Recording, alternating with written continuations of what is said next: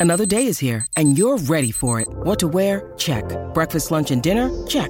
Planning for what's next and how to save for it? That's where Bank of America can help. For your financial to dos, Bank of America has experts ready to help get you closer to your goals. Get started at one of our local financial centers or 24-7 in our mobile banking app. Find a location near you at bankofamerica.com slash talk to us. What would you like the power to do? Mobile banking requires downloading the app and is only available for select devices. Message and data rates may apply. Bank of America and a member FDIC. When you need mealtime inspiration, it's worth shopping Kroger, where you'll find over 30,000 mouthwatering choices that excite your inner foodie. And no matter what tasty choice you make, you'll enjoy our everyday low prices, plus extra ways to save, like digital coupons worth over $600 each week. You can also save up to $1 off per gallon at the pump with fuel points. More savings and more inspiring flavors make shopping Kroger worth it every time. Kroger, fresh for everyone. Fuel restrictions apply. Afte, ne soffro da quando ero piccola. Sono molteplici le cause della formazione delle afte. Curasept Afte Rapid favorisce una guarigione rapida grazie all'effetto barriera sui tessuti colpiti. Un aiuto per tornare a sorridere. Curasept Afte Rapid, rapido il sollievo. Rapida la guarigione. Sono dispositivi medici CE. Leggere attentamente le avvertenze e le istruzioni d'uso. Autorizzazione ministeriale del 27 marzo 2024. Ci sono cascato. L'ho fatto anch'io, non, non me ne ero accorto all'inizio. Ho semplicemente eh, dato all'istinto, un'estremizzazione che forse sentivo era arrivato il momento di darla, però ecco, um, ho vissuto il tutto con grande naturalezza fino a che un giorno non mi sono ritrovato a compiere questi, questi atti da love bombing. Che cos'è? Praticamente quando una persona ti tiene lì a disposizione, tu provi qualcosa per quella persona, ma quella persona sta solo valutando come sfruttarti.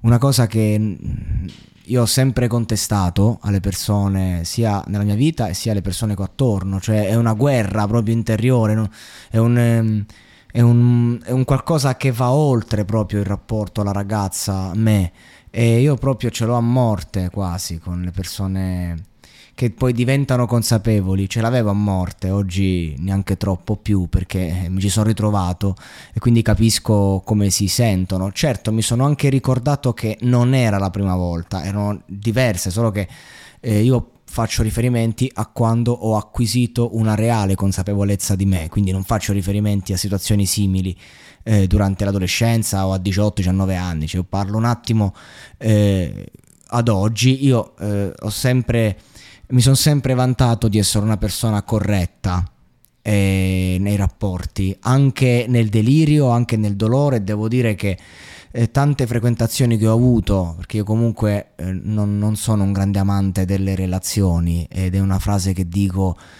eh, perché semplicemente l'ho, l'ho, visto sulla mia pelle, non è che non mi sono inventato niente, cioè proprio non c'è, anche se ripenso al, ehm, al, mio primo grande amore, tre anni di vita insieme. E, ehm, ero giovane comunque, nel senso molte cose le vivevo male ugualmente, quindi evidentemente insomma ci, c'è proprio un discorso di spazi e non è facile.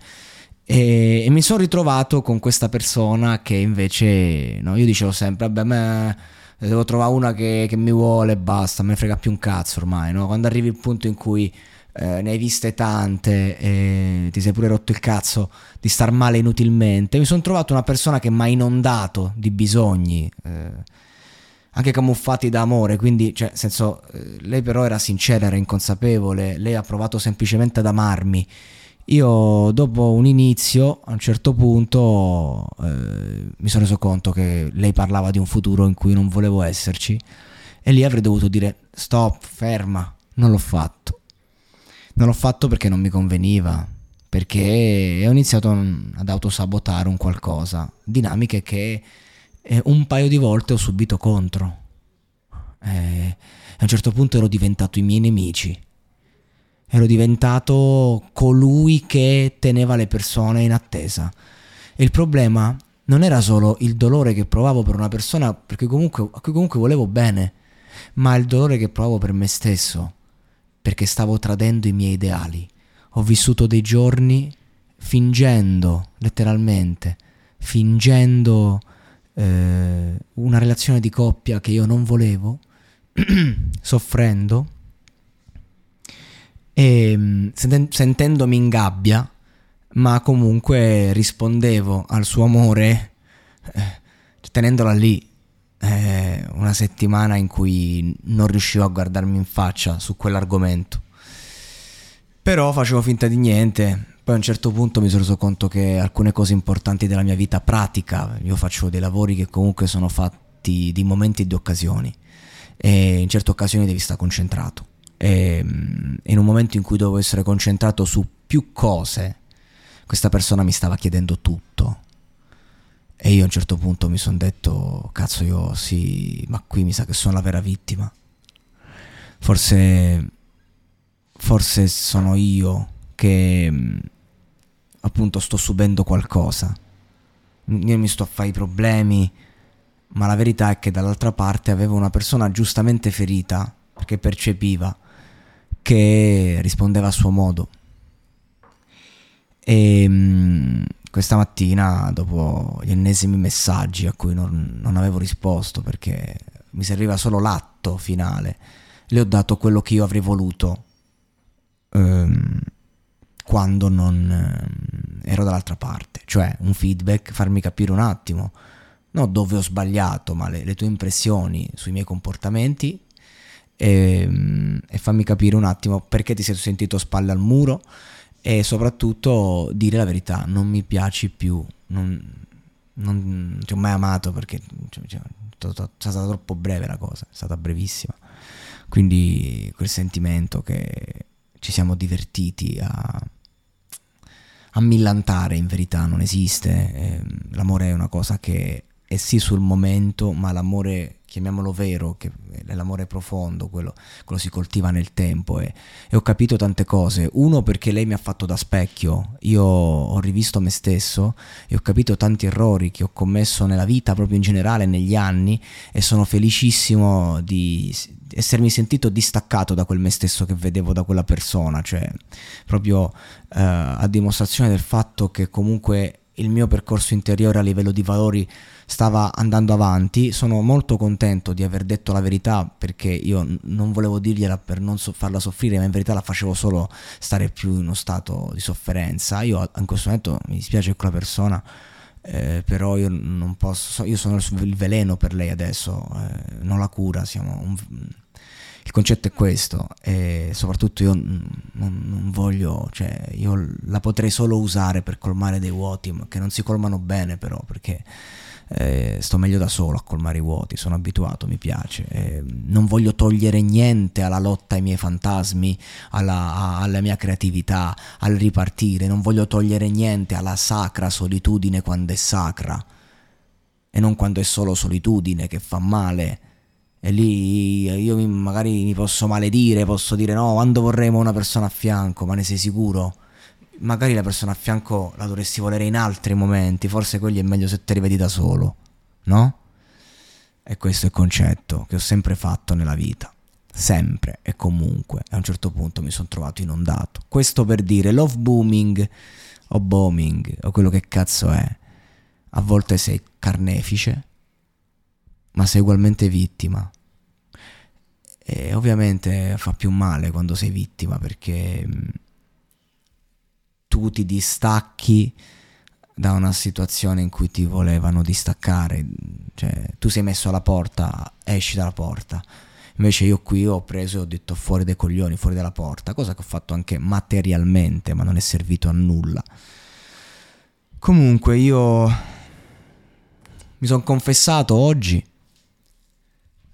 perché è stata un'esperienza importantissima questa, piccola, eh, e faccio questo monologato anche per, eh, come un diario, torniamo ai contenuti speciali privati che però vanno a toccare l'attualità, questo è personal branding.